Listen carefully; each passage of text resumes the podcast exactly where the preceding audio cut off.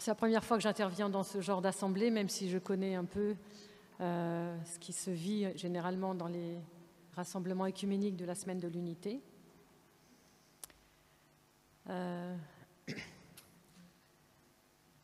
si je devais me présenter, je suis orthodoxe depuis très longtemps. Je suis déléguée de l'Assemblée des évêques orthodoxes pour le dialogue entre les juifs et les chrétiens orthodoxes et je suis enseignante en exégèse patristique à l'Institut Saint-Serge. Voilà, c'est à peu près les deux casquettes. Euh, puis il y en a d'autres, mais elles sont plus discrètes. Et je suis une passionnée de la tradition, de la Bible et des pères de l'Église. Si nous n'avions pas la Bible, les pères et la tradition, nous ne serions pas là ici, ni vous, ni moi. Et je pense que cette conscience de la tradition est fondamentale, fondamentale. Et le premier père que j'ai étudié il y a à peu près 35 ans, c'est Irénée de Lyon. Et c'est pour moi euh, un, un père absolument immense. Alors, il y a eu toute une année ici à Lyon où vous avez pu méditer sur ce père. Il y a eu des colloques, il y a eu ces dimanches de carême où nous n'avons pas pu venir, où j'étais aussi invitée. Où nous n'avons pas pu venir à cause du confinement, mais où euh, les textes ont quand même pu être publiés, donc vous avez eu beaucoup de matériaux. Mais je vais essayer quand même de rassembler un certain nombre de petites choses pour nous faire réfléchir encore sur ce père euh, tout à fait euh, hors du commun. Alors vous savez que Irénée de Lyon est un, on va dire en deux mots sa biographie, mais très rapidement parce qu'on la connaît, est, est né dans une famille chrétienne, probablement à Smyrne, en Asie mineure, et il vient s'établir en Gaule, ici, euh, en 175, comme prêtre de l'église de Lyon. Et puis il va succéder à Potin, l'évêque de, Lyon, qui va mourir martyr en, 19, en, en, 177. Pardon. Donc il, meurt en 177, donc vers la fin du IIe siècle, l'évêque Potin, et il sera donc élu évêque euh, sur le siège après Potin pour les, chrétiens de Lyon.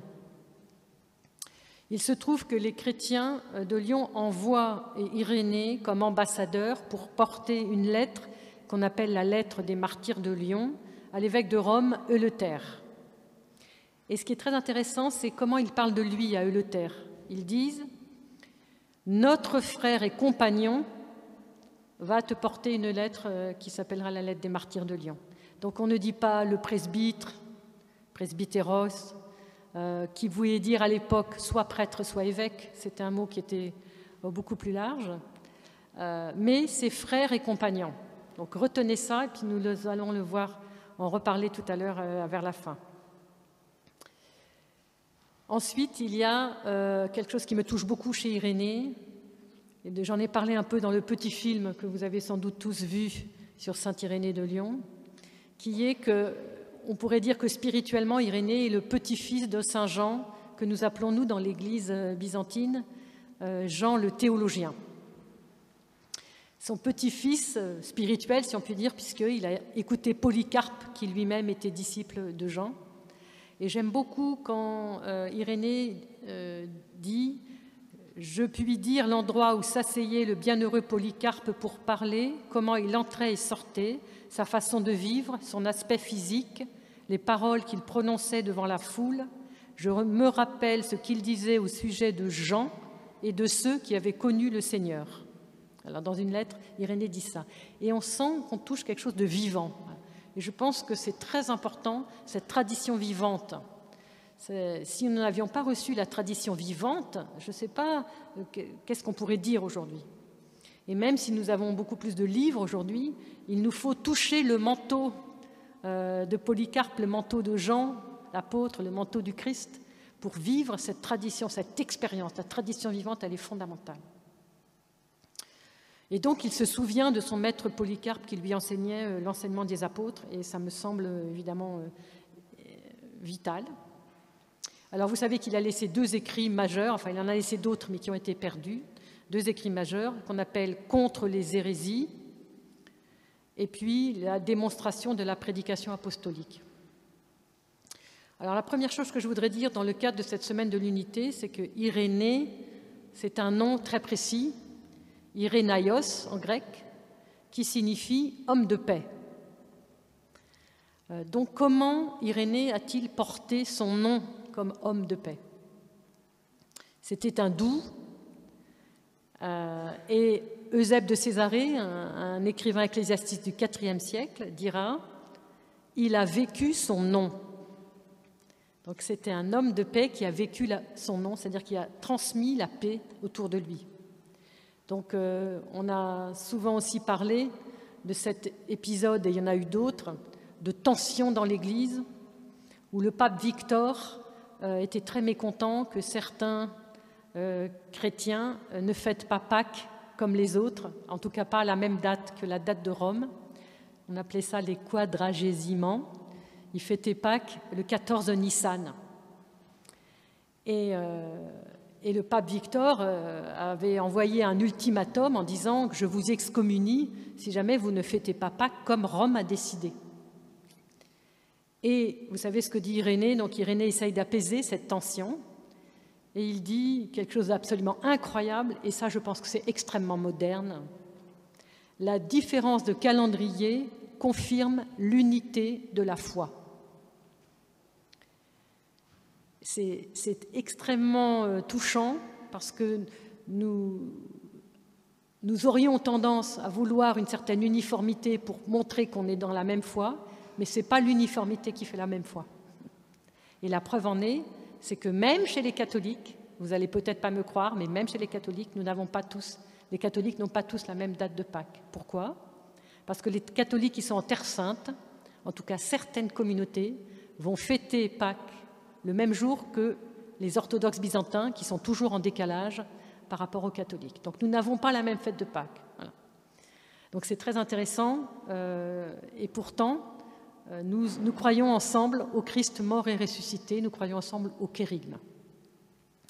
Donc ne nous affligeons pas si nous n'avons pas les mêmes coutumes. Alors bien évidemment, il serait bien préférable d'avoir au moins Pâques le même jour, on est d'accord. Mais si ce n'est pas possible, ne nous affligeons pas plus que ça. Irénée nous dit, euh, le plus important, euh, c'est que l'unité de la foi soit confirmée, même si nous n'avons pas le même calendrier. Donc il y a une passion de l'unité chez Irénée, une passion de la paix, de la concorde. Et il désire vraiment marcher ensemble sans être dans l'uniformité. Il a, Irénée, une capacité à unifier, une capacité à faire consensus autour de lui, une capacité d'unifier qui porte en elle-même une certaine paix intérieure, une douceur, euh, conformément à son nom Irénaus. Guillaume Badi, qui est le, directeur de l'Institut des sources chrétiennes, que tout le monde connaît bien sûr ici, dit qu'il pourrait être le, le théologien providentiel capable de réconcilier les différentes confessions chrétiennes. Et qu'en tout cas, une chose est sûre, c'est qu'il se situe au début de l'Église avant toutes les schismes et les séparations, et que tous les chrétiens, catholiques, orthodoxes, protestants, anglicans, etc., peuvent se réclamer de lui et se reconnaître dans sa pensée. C'est une chose extrêmement rare d'un théologien d'une telle envergure. Son langage peut nous aider à nous conduire à l'unité, puisqu'il a une réelle capacité à fédérer autour de lui. Et s'il, a éviter ce qui aurait pu être le premier schisme de l'histoire avec ce drame de l'évêque Victor euh, Est-ce qu'il pourrait nous aider à retrouver l'unité euh, entre toutes nos églises? Donc il était, on pourrait dire, œcuménique avant l'heure, puisque de toute façon, à son époque, toutes les églises étaient ensemble. Est-ce que si nous étions plus imprégnés de sa pensée, de sa, de sa méthode, de sa façon de voir l'Église, de voir les sacrements, euh, est-ce que nous aurions une méthode peut-être, ou en tout cas est-ce qu'on comprendrait mieux comment chacun nous pourrions faire un bout de chemin pour nous retrouver tous ensemble à la même table eucharistique? L'autre point, c'est que Irénée va poser les bases du dogme chrétien euh, un siècle et demi à peu près avant le premier concile. À l'époque d'Irénée, donc le dogme n'était pas établi de façon euh, dogmatique, puisque le premier concile ne s'était pas encore réuni, mais euh, la pensée d'Irénée est totalement conforme à ce qui se décidera bien après sa mort. En fait, qu'est-ce que veut faire Irénée? Il veut transmettre le kérigme, c'est-à-dire Christ est mort et ressuscité. Christ nous sauve. L'expérience de Jésus-Christ, la personne de Jésus-Christ, c'est cela qu'il cherche à transmettre dans, la vie du chrétien. Et il le fait dans un langage aussi simple que possible et accessible à tous.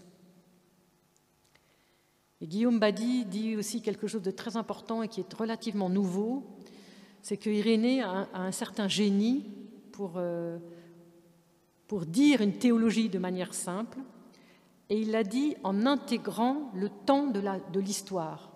Il intègre le temps dans sa pensée théologique, le temps historique. Ça n'est pas une pensée statique, la pensée d'Irénée. Il présente la foi et la vie de l'Église comme une dynamique perpétuelle. Sa conception de l'homme est extrêmement éloignée de la pensée grecque, qui affirme que le changement euh, serait contraire au divin. La pensée grecque affirme le divin ne change pas, la perfection ne change pas. Eh bien, au contraire, pour Irénée, il y a le progrès est possible. Le temps et l'histoire sont des occasions de se perfectionner. Si bien que la perfection n'est pas un état, ce n'est pas quelque chose de fixe, c'est au contraire une dynamique qui en, réalité n'a pas de fin, en tout cas pour l'homme. Cette dynamique n'a pas de fin puisque c'est Dieu lui-même. Et donc le but est en Dieu, une dynamique est perpétuelle. Et en Dieu lui-même, dans la péricorèse de la divine Trinité, il y a toujours une dynamique, même si la perfection est parfaite, bien évidemment, en soi. Et l'autre point de la théologie d'Irénée qui, qui lui est tout à fait propre, c'est le point qu'il appelle lui-même la récapitulation. Le Christ récapitule toute l'économie divine, toute l'histoire du salut. Ce terme de récapitulation est emprunté à Paul, l'épître aux Romains chapitre 13 et l'épître aux Éphésiens chapitre 1er, qu'on ne trouve pratiquement que dans sa pensée. Aucun autre père, ni avant lui, ni après lui, ne donnera une telle place dans sa théologie à l'idée de récapitulation le Christ comme récapitulation de toute l'histoire depuis Adam jusqu'au terme de l'histoire. Cette terminologie propre à Irénée est extrêmement suggestive pour évoquer les diverses étapes de l'histoire telles que Dieu, dans son économie, l'a voulu, et son sommet dans le Christ, où tout est accompli, comme Jésus lui-même le dira sur la croix. Donc Irénée est l'un des premiers grands théologiens du christianisme et on, on, lui doit en fait la première grande synthèse de ce qui sera plus tard notre credo que nous récitons encore aujourd'hui. Et Irénée dit quelque chose de très intéressant. Il dit, vous savez, il a combattu les hérésies toute sa vie. Et il dit, les apôtres euh, n'ont pas prêché pour flatter les auditeurs, pour faire plaisir aux auditeurs, pour dire aux auditeurs ce que les auditeurs auraient voulu entendre ni pour comprendre, ni pour correspondre à leurs attentes. Voilà ce qu'il dit. La tradition des apôtres qui a été manifestée dans le monde entier, c'est en toute l'Église qu'elle peut être perçue par tous ceux qui veulent voir la vérité. Telle étant donc la manière dont la tradition issue des apôtres se présente dans l'Église et subsiste parmi nous. Donc c'est fondamental. Et cette expérience d'un apôtre qui lui-même a reçu l'expérience divine du Christ en le côtoyant pendant trois ans, le transmet à l'Église tout entière. Et ça, c'est le dépôt. Irénée l'a bien compris, il l'a bien transmis.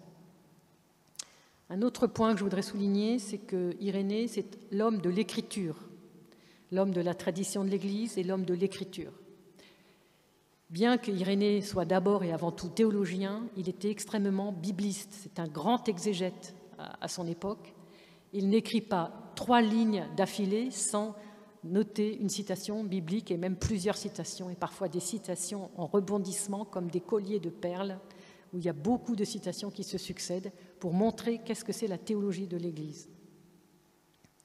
Donc sa force réside dans le fait qu'il s'appuie uniquement sur les Écritures pour développer sa théologie. Toute son œuvre est irriguée par les Écritures, depuis la Genèse jusqu'à l'Apocalypse. Il démontre avec force l'unité de l'Ancien et du Nouveau Testament. Il dit qu'on ne peut jamais lire l'un sans l'autre. Ils s'éclairent mutuellement. Et pour lui, les Écritures sont vraiment le trésor de l'Église. Et elle seule, l'Église, sait interpréter correctement les Écritures. Et il a donné à travers tout cela une impulsion extrêmement forte, extrêmement décisive euh, à la notion de tradition et de règles de vérité. Si la tradition s'appuie sur l'enseignement des apôtres et la transmission vivante, elle se fait à leurs successeurs. Et donc on peut faire une sorte de généalogie de la transmission de cette tradition de vérité, la règle de vérité. C'est précisément tout ce que ces apôtres ont transmis à leurs successeurs et que les successeurs transmettront à leurs successeurs et ainsi de suite, jusqu'aujourd'hui, pour nous, pratiquement 2000 euh, ans plus tard.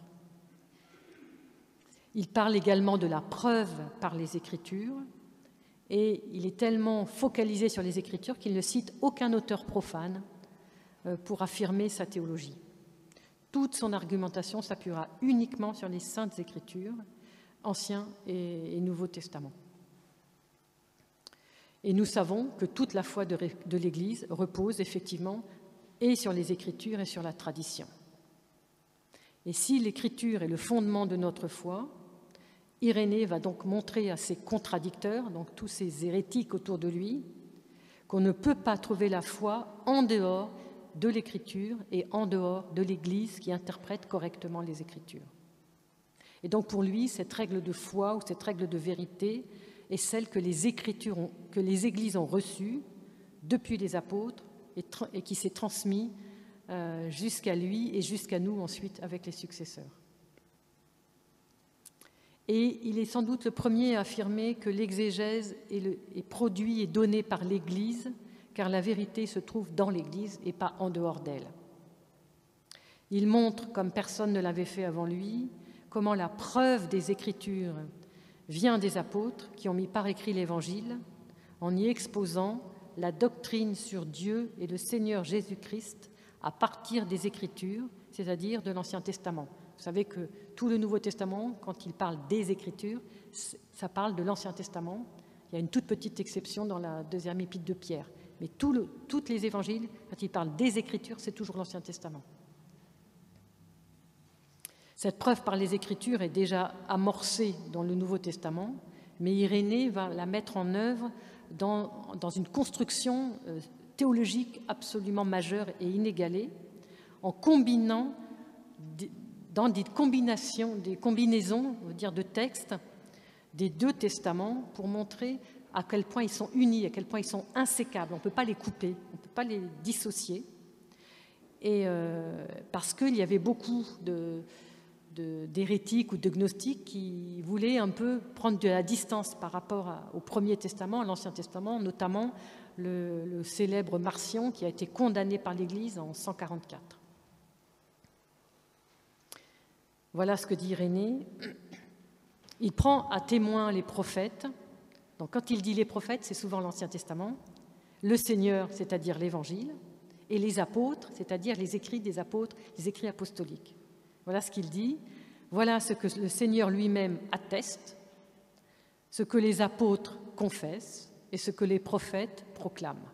Et donc ces trois, ces trois mondes et ces trois types de personnes font finalement une seule personne pour dire une seule vérité, qui est la vérité de l'Église, qui est la règle de foi, la règle de vérité. Il montre non seulement que la prophétie est une preuve de l'événement, mais encore que l'événement proclamé dans le chérigme devient à son tour une preuve de la prophétie, puisque le Verbe incarné est envoyé tel qu'il avait été annoncé par les prophètes. Donc Irénée est pour nous aujourd'hui un appel puissant à suivre les apôtres et leurs successeurs, un appel à vivre non seulement dans l'Église, mais à vivre l'Église comme une colonne vertébrale de notre vie. Et si elle devient notre colonne vertébrale, alors nous pourrons aider nos pasteurs, nos évêques, nos prêtres, nos diacres dans leur ministère. En communion avec eux, nous pourrons partager leur responsabilité de la charge euh, pastorale de l'Église et être capables de vivre en chrétien partout dans le monde.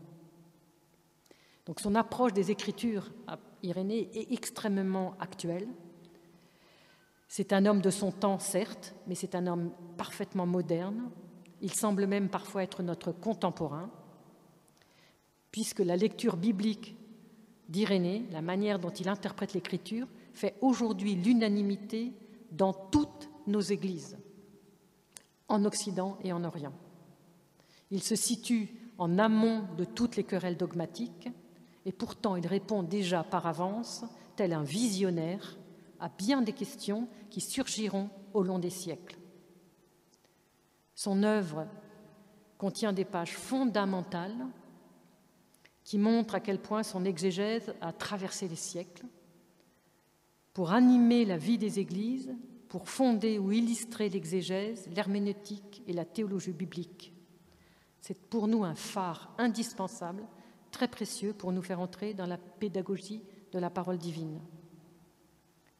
Maurice Jourgeon, qui a été professeur ici il y a quelques vingtaines d'années, un peu plus peut-être à la Cato de Lyon et qui a été mon, professeur aussi euh, en patrologie, nous dit qu'Irénée nous lègue un grand principe de l'herméneutique qui sera celui de la patristique grecque antiochienne aussi bien qu'alexandrine et latine. Donc il couvre tout le champ de la patrologie, celui de la limite de notre intelligence devant le mystère de la parole divine. Parce qu'en plus, Irénée nous conduit au mystère. Autant nous pourrons comprendre la parole divine grâce à l'Église, mais autant, à un moment donné, la parole divine nous dépasse parce que c'est parole de Dieu et que nous sommes, nos petites intelligences humaines sont extrêmement limitées. Un dernier point euh, sur la vision de l'homme. Quelle est la vision de l'homme d'Irénée Toujours dans son livre Contre les hérésies, Irénée dit L'homme est libre depuis le commencement, car Dieu est liberté, et c'est à la ressemblance de Dieu que l'homme a été fait. Donc c'est très intéressant parce qu'à partir d'Irénée, beaucoup d'autres pères diront que l'une des caractéristiques de l'homme créé à l'image et ressemblance de Dieu, c'est la liberté. Cela rejoint largement l'épître aux Galates, où Paul met en garde les croyants en leur disant de faire attention, qu'effectivement nous avons une liberté, mais comment utiliser cette liberté. Vous, en effet, mes frères, dit Paul aux Galates chapitre 5, vous avez été appelés à la liberté, seulement que cette liberté ne se tourne pas en prétexte pour la chair, mais par la charité, mettez-vous au service les uns des autres. Donc cette liberté ne nous fasse pas faire n'importe quoi. Et pour Irénée, quand il parle de la liberté, la liberté, c'est évidemment, c'est toujours, pour nous chrétiens, c'est notre choix devant le bien ou le mal. Et pour Irénée, le mal, le péché, qu'est-ce que c'est? C'est un mauvais usage par l'homme de sa liberté. Or, Dieu a une volonté, Dieu nous propose de suivre sa volonté, mais Dieu ne peut rien si l'homme ne fait pas la volonté de Dieu. Donc Dieu capitule quelque part devant la liberté de l'homme, ce qui est d'ailleurs une grandeur et une humilité immense de Dieu. Rien ne peut se faire sans le consentement de l'homme. Et c'est la raison pour laquelle Irénée voit toujours Dieu et l'homme comme co-acteurs de l'histoire du salut. Cela nous donne une responsabilité immense. Et là, c'est très moderne aussi. Marie-Laure Chaïeb, professeure ici à l'Institut catholique que vous connaissez, qui a aussi participé à ce petit film, dit Dieu est souverainement libre, Dieu est liberté, il a créé le monde selon son bon plaisir, et si, comme le dit le livre de la Genèse, l'homme est créé à l'image de Dieu, il a été créé libre mais le texte ajoute et à sa ressemblance.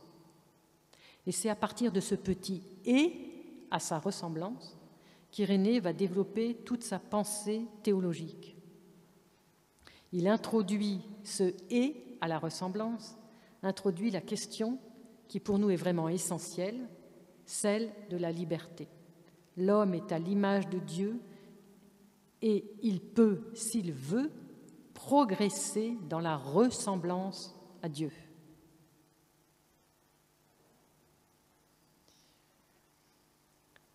Bernard Meunier, qui est aussi à l'Institut des sources chrétiennes, fait cette réflexion. Irénée cite l'évangile de Matthieu quand Jésus dit Jérusalem, Jérusalem, toi qui tues les prophètes, combien de fois j'ai voulu vous rassembler dans l'unité et vous n'avez pas voulu. On voit bien la limite de Dieu, la limite du Christ devant cette liberté humaine. Pourtant, Irénée a une vision de l'homme extrêmement optimiste et positive. Il sait que l'homme peut se convertir, il sait qu'il y a une progression pour l'homme qui est infinie. L'homme, selon Irénée, a été créé comme un enfant inachevé. Au paradis, l'homme était un enfant, il n'avait pas toutes ses capacités, euh, il n'avait pas ses capacités de maturité. Et il recevra le progrès et la croissance pour aller vers Dieu, et cette croissance est infinie. Car pour lui, Dieu crée l'homme afin que l'homme devienne Dieu, c'est-à-dire qu'il vive toujours et davantage en communion avec Dieu, ce que les pères grecs vont appeler la déification de l'homme. Cette vision théologique de l'homme est très présente déjà chez Irénée. Euh, c'est en cela que c'est un très grand théologien. Et cette vision sera développée beaucoup plus tard, dans les 4e, 5e siècles, par tous les autres pères grecs qui vont suivre Irénée et qui vont s'appuyer sur sa pensée. Voilà ce que dit Irénée. Comment serais-tu Dieu alors que tu n'as pas encore été fait homme? Comment serais-tu achevé alors que tu viens à peine d'être créé?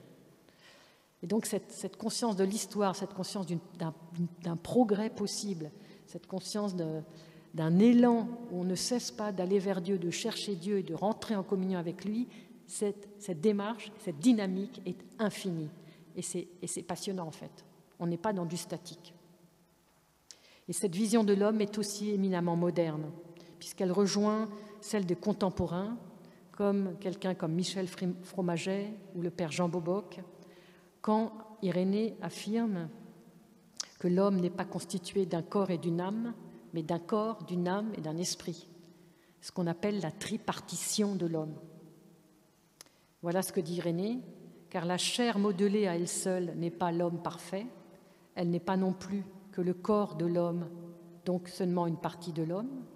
L'âme à elle seule n'est pas davantage l'homme, elle n'est que l'âme de l'homme, donc une partie de l'homme. L'esprit non plus n'est pas l'homme. On lui donne le nom d'esprit, non celui d'homme. C'est le mélange et l'union de toutes ces choses qui constituent l'homme parfait. La chair, le corps, l'âme, le psyché et l'esprit. Et là aussi, il y a beaucoup de discussions dans le monde chrétien et dans le monde contemporain. Comment fonctionne l'homme? De quoi est-il composé? Et comment et quelle est sa vie spirituelle, comment avec quel élan spirituel il, peut aller vers Dieu? Irénée continue, l'âme et l'esprit peuvent être une partie de l'homme, mais nullement l'homme. L'homme parfait, c'est le mélange de l'union de l'âme qui a reçu l'esprit du Père. Là, nous avons une précision, c'est l'esprit du Père. C'est le mélange de l'union de l'âme qui a reçu l'esprit du Père et qui a été mélangé à la chair, modelée selon l'image de Dieu. Quand au contraire l'esprit fait défaut à l'homme, un tel homme, restant en toute vérité psychique et charnel, sera imparfait, possédant bien l'image de Dieu dans l'ouvrage modelé, mais n'ayant pas reçu la ressemblance par le moyen de l'esprit. Donc c'est fondamental pour Irénée.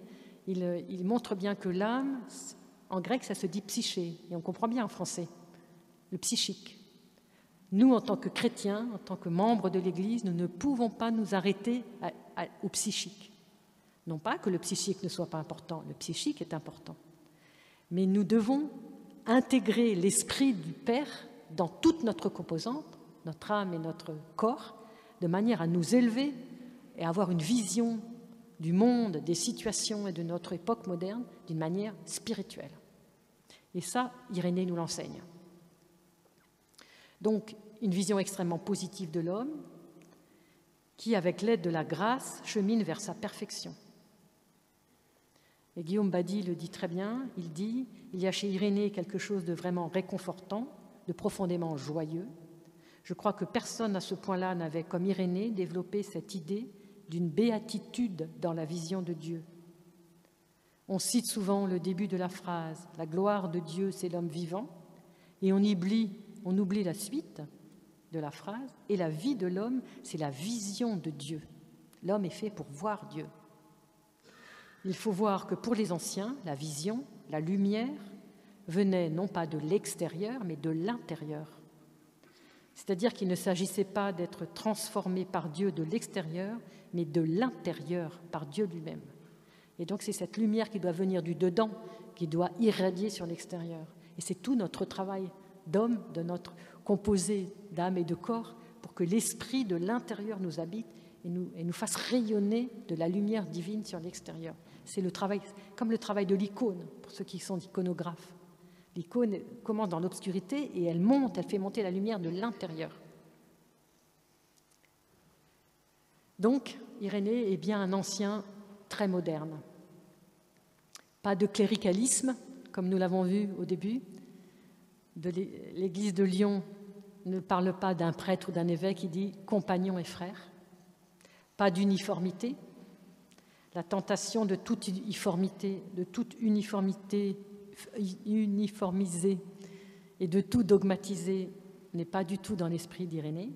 La foi est une mais les pratiques peuvent être différentes selon les lieux. Son œuvre qu'on appelle la prédication apostolique est un véritable catéchisme qui pourrait servir de fondement à tous nos catéchèses, à tous nos catéchètes de toutes nos églises et à tous ceux qui travaillent dans la transmission de la foi de l'Église.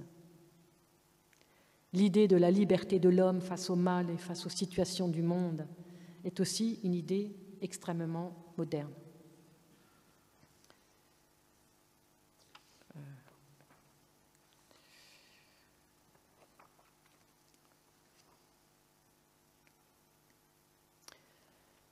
Peut-être on pourrait euh, ajouter encore quelques petits éléments.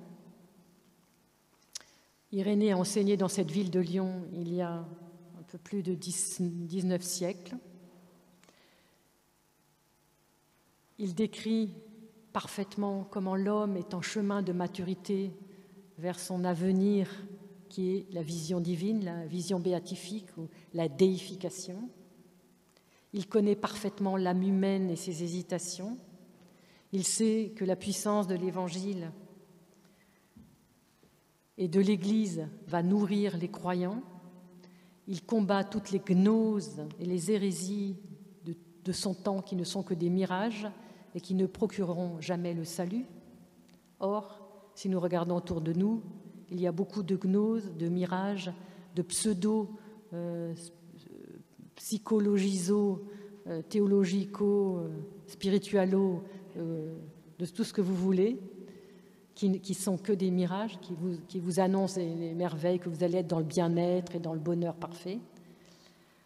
nous, sommes dans, nous sommes dans ce monde donc détectons avec Irénée toutes ces gnoses, ces fausses, ces mensonges, ces, ces, mirages, c'est vraiment du mirage. Et parce que parfois on peut être charmé, hein, quelque chose qui vous. C'est un peu euh, le prêt-à-porter spirituel, vous savez, ça n'existe pas dans l'Église. C'est un long chemin, le chemin de l'Église, mais c'est un chemin passionnant. Et c'est un chemin où on est aidé par nos, par nos pasteurs, par nos, par nos frères dans l'Église. Et euh, ces solutions faciles qui répondraient à tous les questionnements, attention, restons, restons dans le discernement. Il n'y a pas de solution facile et il n'y a pas de réponse facile. La réponse, souvenez-vous, elle doit venir de l'intérieur par l'Esprit Saint, confirmée par la parole de notre Père spirituel ou notre, notre prêtre. Et puis, euh, n'oublions pas, nous sommes des baptisés. Et qu'est-ce que nous avons dit le jour de notre baptême? Nous avons renoncé à Satan, Et nous sommes morts et ressuscités avec le Christ. Ça veut dire que si la croix est dans notre vie, c'est normal. Et donc, osons être heureux en vivant la croix, les croix très difficiles, surtout dans la période que nous traversons. Nous savons les grands malheurs que certains peuvent vivre dans nos propres communautés et autour de nous. Comment vivre cette croix comme un passage vers une résurrection Ce n'est pas du tout facile, mais nous avons les outils dans l'Église pour le vivre. Nous avons la 16, l'ascésis, c'est-à-dire l'exercice spirituel. Nous avons le combat des pensées. Nous avons beaucoup d'éléments qui peuvent nous aider à, grandir grâce à Irénée et à tous nos pères euh, dans notre vie d'Église et à entrer dans une maturité euh, spirituelle. Donc Irénée et les autres pères vont nous montrer ce chemin véritable de l'Évangile dans l'Église, un chemin de renoncement à soi pour servir le Christ. Le Seigneur est maître de nos vies. Les prophètes avaient déjà prophétisé que ceux qui obéiraient au Verbe du Père et le serviraient de tout leur pouvoir seraient persécutés. Et le Christ lui-même nous le dit. Donc ne, soyons pas étonnés. Par contre, armons-nous, armons-nous du bouclier de la foi, des chaussures pour annoncer l'Évangile, du glaive de l'Esprit. Voilà. Prenons les bonnes armes, ne nous trompons pas. N'oublions pas, l'Église est sainte, et si elle est sainte, comme nous le disons dans le credo, c'est parce qu'elle a pour tête le Christ, qui, lui, va la guider jusqu'à la fin des temps. Et si certains membres de l'Église vont succomber au péché, ils ont fragilisé l'Église, et nous en avons eu beaucoup toutes ces dernières années, comme des, comme des répercussions depuis, depuis plusieurs années terribles, des choses terribles. Ne, ne commençons pas à condamner les autres. Le péché des autres, c'est mon péché, et n'oublions jamais ça. Si nous sommes un en Église, le péché de mon frère, aussi atroce qu'il puisse être, c'est mon péché. C'est fondamental d'avoir ça en tête. Et parce que c'est mon péché, je me repens avec mon frère. Et c'est pour ça que l'Église est sainte. C'est parce que si je me repens avec mon frère, alors, et même si mon frère éventuellement ne se repent pas, eh ben moi je me repens pour lui. Et alors l'Église peut devenir sainte. Et c'est ma responsabilité. Et donc si ces péchés peuvent fragiliser l'Église, ils n'anéantissent pas l'Église, car les saints et les martyrs continuent et continueront jusqu'à la fin des temps à rendre la robe de l'Église immaculée. Et à travers eux, et à travers nous, si nous le voulons, car nous pouvons être de cette sorte-là, de sorte de chrétiens euh, absolus et radicaux qui voulons vraiment vivre la radicalité de l'Évangile, à travers eux, l'Église nous enseigne qu'est-ce que c'est vraiment vivre la radicalité de l'Évangile, à quoi nous sommes réellement invités et quel est notre témoignage. N'oublions pas, le mot témoin en grec, martyros, signifie aussi martyr.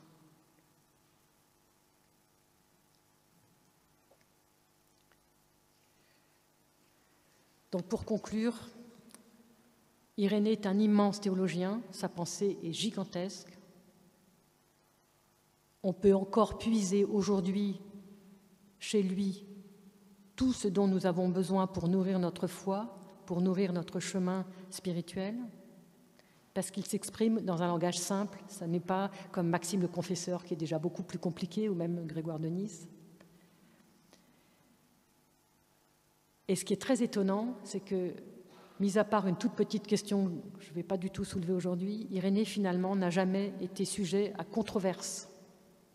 Homme du deuxième siècle, il est avant tous les conciles en accord parfait avec ce que déclarera l'Église beaucoup plus tard, jusqu'aujourd'hui.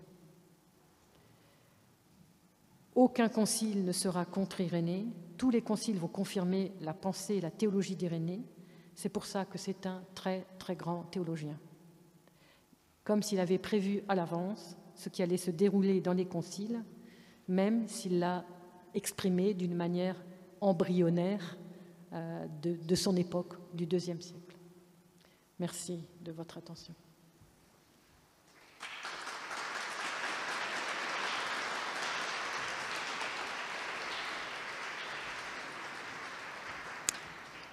Merci Sandrine de nous avoir euh, fait goûter un petit peu de la béatitude d'Irénée, une partie, parce que On a bien compris qu'il fallait euh, du temps. On vous propose deux minutes de pause et pendant, ces deux minutes, euh, peut-être que vous avez envie de poser une question à Sandrine pour euh, approfondir ou parce que, parce que vous voulez développer, mais peut-être que vous avez aussi envie de dire quelque chose. Alors, une question, c'est bon. Si vous avez envie de dire quelque chose, il faut que ça soit un peu court. On n'aura que dix minutes. Donc. Mais pour le moment, une petite pause pour que on puisse se préparer à poser une question.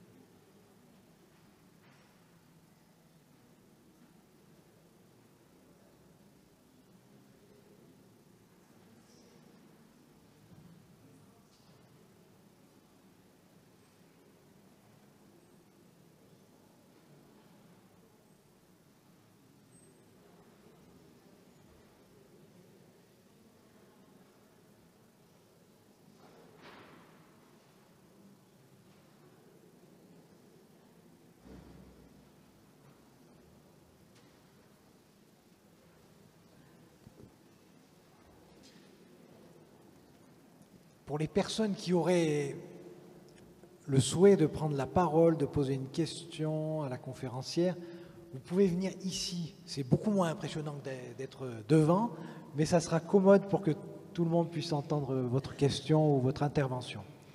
Merci. À moins que vous ayez une grosse voix et que vous parliez fort. Mais voilà. Alors, c'est toujours le premier qui... Vous, vous voulez intervenir?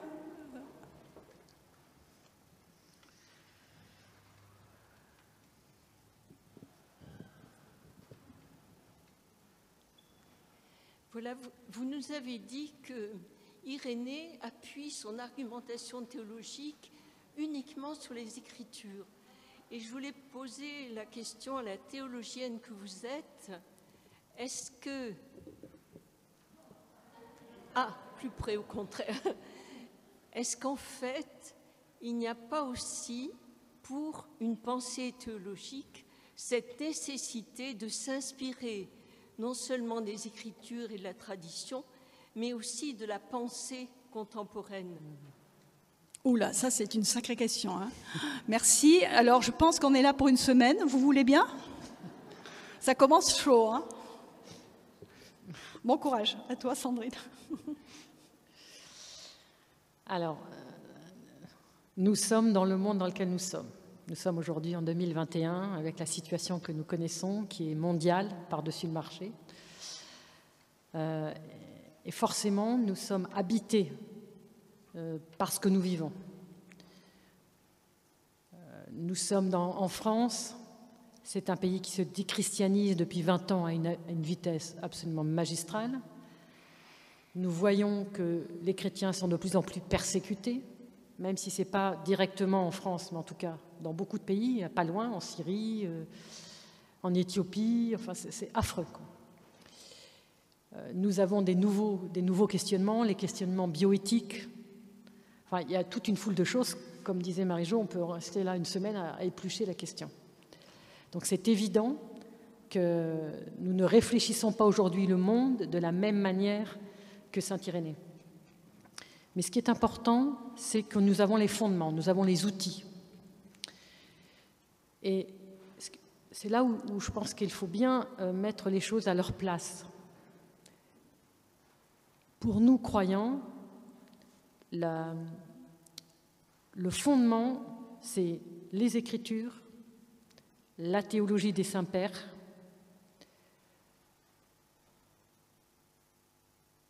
c'est avec ça, c'est avec ces outils-là que nous allons vivre le monde et regarder le monde. Et puis l'Église, la tradition de l'Église. Hein.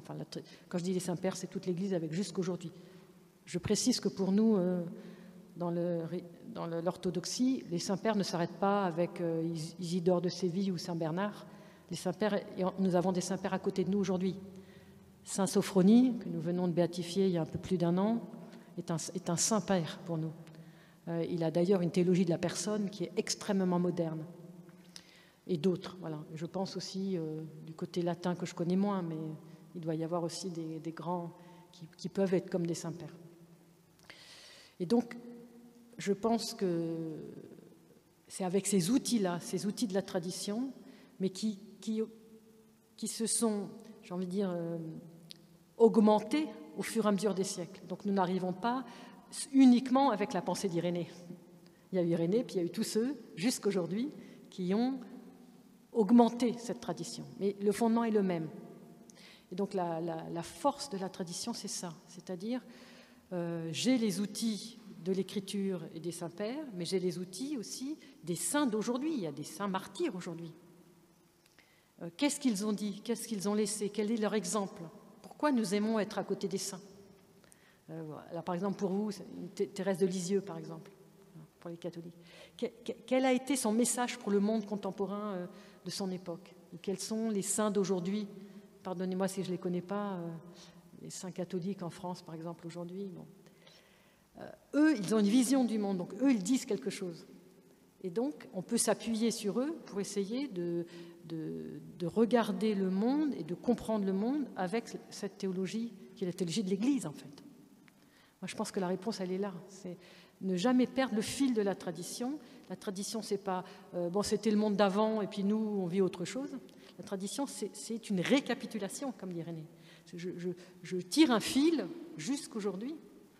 Et, et, grâce au fait que je tire ce fil aujourd'hui, j'ai une réponse cohérente, qui est cohérente avec ce qui pouvait être dit au deuxième siècle, mais qui est cohérente aussi avec le monde d'aujourd'hui, avec les problèmes d'aujourd'hui. Et d'ailleurs, quand vous regardez, par exemple, les problèmes de bioéthique, si vous regardez bien, on est, on est quand même d'accord. L'avortement, on est tous d'accord pour ne pas être d'accord. Euh, donc, donc c'est bien qu'on a un regard euh, qui est quand même euh, cohérent avec la tradition de l'Église. Merci. Autre intervention?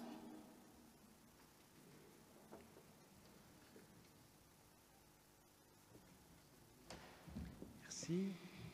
Alors pour ceux qui ne l'ont pas repéré, c'est notre évêque Olivier de Germay. Monseigneur Olivier de Germay, une question. Voilà, d'abord merci pour euh, votre exposé avec lequel je, consonne bien. Il y a juste une, euh, phrase peut-être qui m'a fait un peu sursauter, ou en tout cas qui m'interroge. Euh, c'est quand vous avez dit le péché de mon frère est mon péché. Moi, il me semble que dans l'Écriture, le Seigneur dit que chacun répondra de son péché.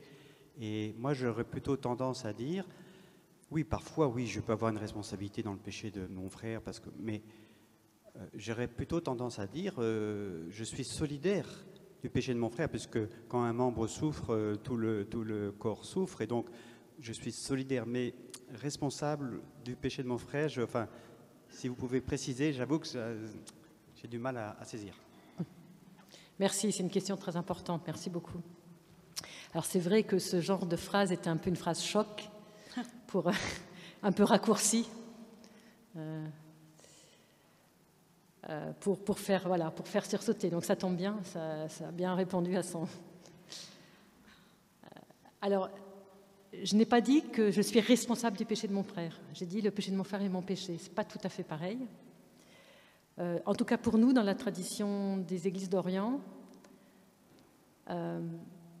je ne peux pas regarder le péché de mon frère et mon frère pécheur de l'extérieur, dans le jugement, en le jugeant, et en me mettant au-dessus, quel qu'il soit. Alors, je le fais tout le temps, parce que je suis pécheur. Mais si j'étais vraiment dans la radicalité de l'Évangile, je ne le ferais pas. Et en fait, c'est ça, c'est-à-dire que je considère que même si je ne suis pas responsable du péché de mon frère, même si je n'ai pas commis ce péché, je suis le plus, le plus grand des pécheurs. Et nous, avant chaque divine Eucharistie, avant, de recevoir la Sainte Communion, nous disons, je crois Seigneur et je confesse que tu es le Christ, Fils du Dieu vivant, venu en ce monde pour sauver les pécheurs dont je suis le premier. Le premier. Donc c'est cette idée-là, c'est-à-dire, euh, ok, cette, personne a fait des choses horribles, des crimes, des incestes, tout ce qu'on veut, et, et je suis indigné, et heureusement je suis indigné. Mais je n'ai pas le droit de juger son péché de l'extérieur, parce que moi je suis pécheur. Et si son péché est mon péché, même si ce n'est pas celui-là que j'ai fait, comme vous avez dit exactement, je le prends sur moi, un peu comme le Christ. Le Christ s'est fait péché pour l'homme, péché pour nous. Si nous voulons être vraiment chrétiens, nous devrions être des, des Christ, d'autres Christ, pour porter la nouvelle, et donc prendre sur soi, c'est ce que font les saints, hein, mais nous sommes appelés à ça. Donc prendre, sur soi le péché de mon frère. En fait, peut-être le terme le plus exact, plutôt que de dire le péché de mon frère c'est mon péché, le péché de mon frère je le prends sur moi et je ne le juge pas parce que je sais que je suis encore plus pécheur que lui, même si j'ai l'impression d'avoir commis des tout petits péchés qui n'ont rien à voir avec ses grands péchés. Mais qu'est-ce que c'est des grands et des petits péchés au regard de Dieu? Je suis pécheur.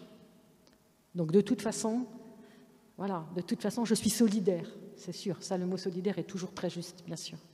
Mais cette conscience que, voilà, que je ne peux pas être de l'extérieur, je ne peux pas dire de l'extérieur, celui-là, mais que je sois indigné, oui, mais indigné comme si c'est mon péché, comme si c'était, je suis indigné de mon propre péché, pas de l'autre de manière extérieure. Mais c'est très difficile. Mais c'est à ça que l'Évangile nous, conduit, normalement.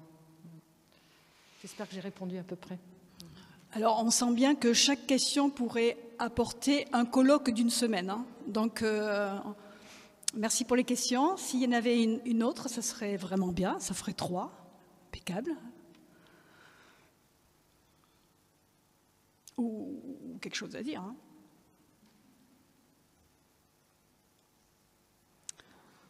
Sandrine nous a tellement fait monter que c'est difficile de redescendre.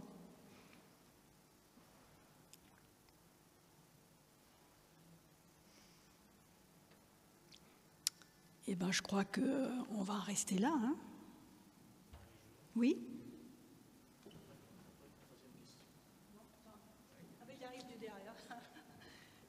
Pierre arrive de derrière, il a une, troisième question.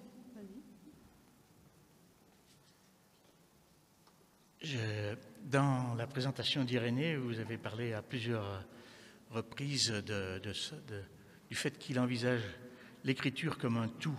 Et je trouve que c'est très important du point de vue écuménique en particulier. Je crois savoir que c'est quand même lui qui a utilisé, euh, il utilisait l'expression au moins une fois dans, l'adversus Cereses du Premier Testament.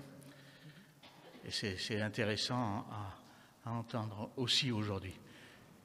Et cette union entre le Premier et le Nouveau Testament, c'est quand même une marque importante pour le christianisme. Alors, qu'est-ce que ce lien-là peut apporter à nos relations écuméniques, c'est-à-dire le lien avec en particulier l'écriture, euh, l'écriture juive et du coup aussi avec nos frères juifs? Hmm.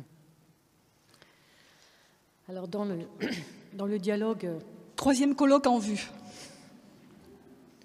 Dans le dialogue avec nos frères juifs, on a, on a, on a une pensée commune qui est, si toutes les églises retournaient à la synagogue, non pas euh, concrètement d'aller dans les synagogues, mais retourner au moment où la synagogue et l'Église se sont séparées, elles retrouveraient leur unité.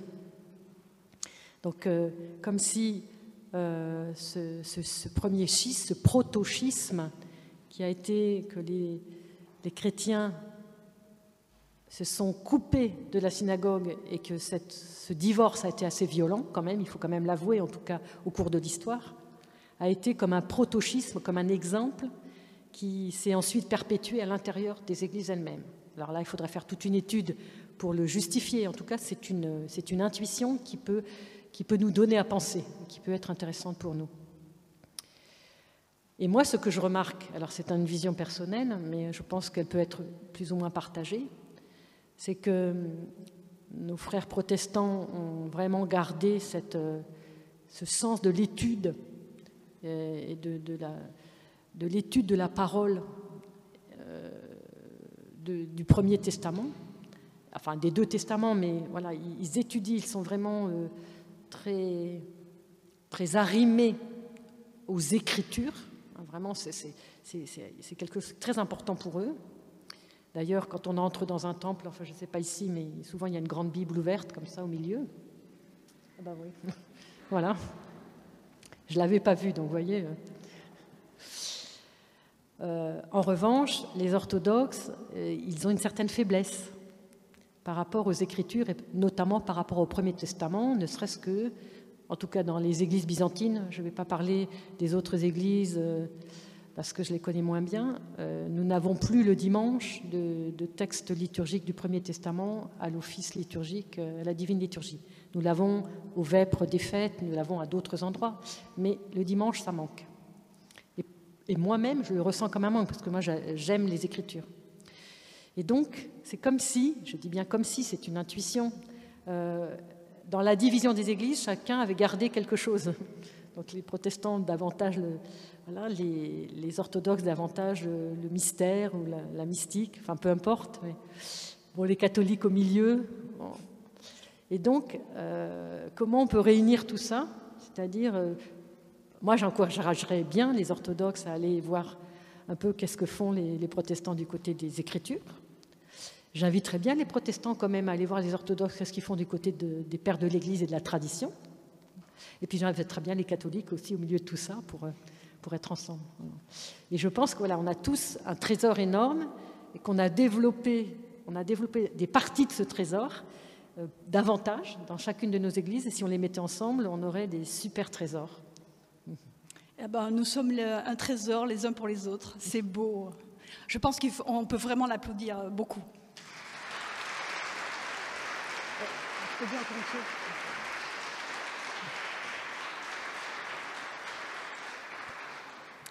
Monseigneur Ignace IV, qui nous a quittés il y a quelques années, qui était l'ancien patriarche des orthodoxes d'Antioche, disait entre, catholiques et orthodoxes, ce n'est pas une question d'ajustement œcuménique, c'est une question d'amour. Si l'amour revient, nous aurons des milliers de choses à partager. il fallait le dire, celle-là. Hein. tu veux bien la redire, s'il te plaît? Entre catholiques, alors lui c'était plus par rapport aux catholiques parce qu'il était dans un pays orthodoxe, hein. entre catholiques et orthodoxes, ce n'est pas une question d'ajustement œcuménique, mais c'est une question d'amour. Si l'amour revient, nous aurons des trésors à partager. Merci.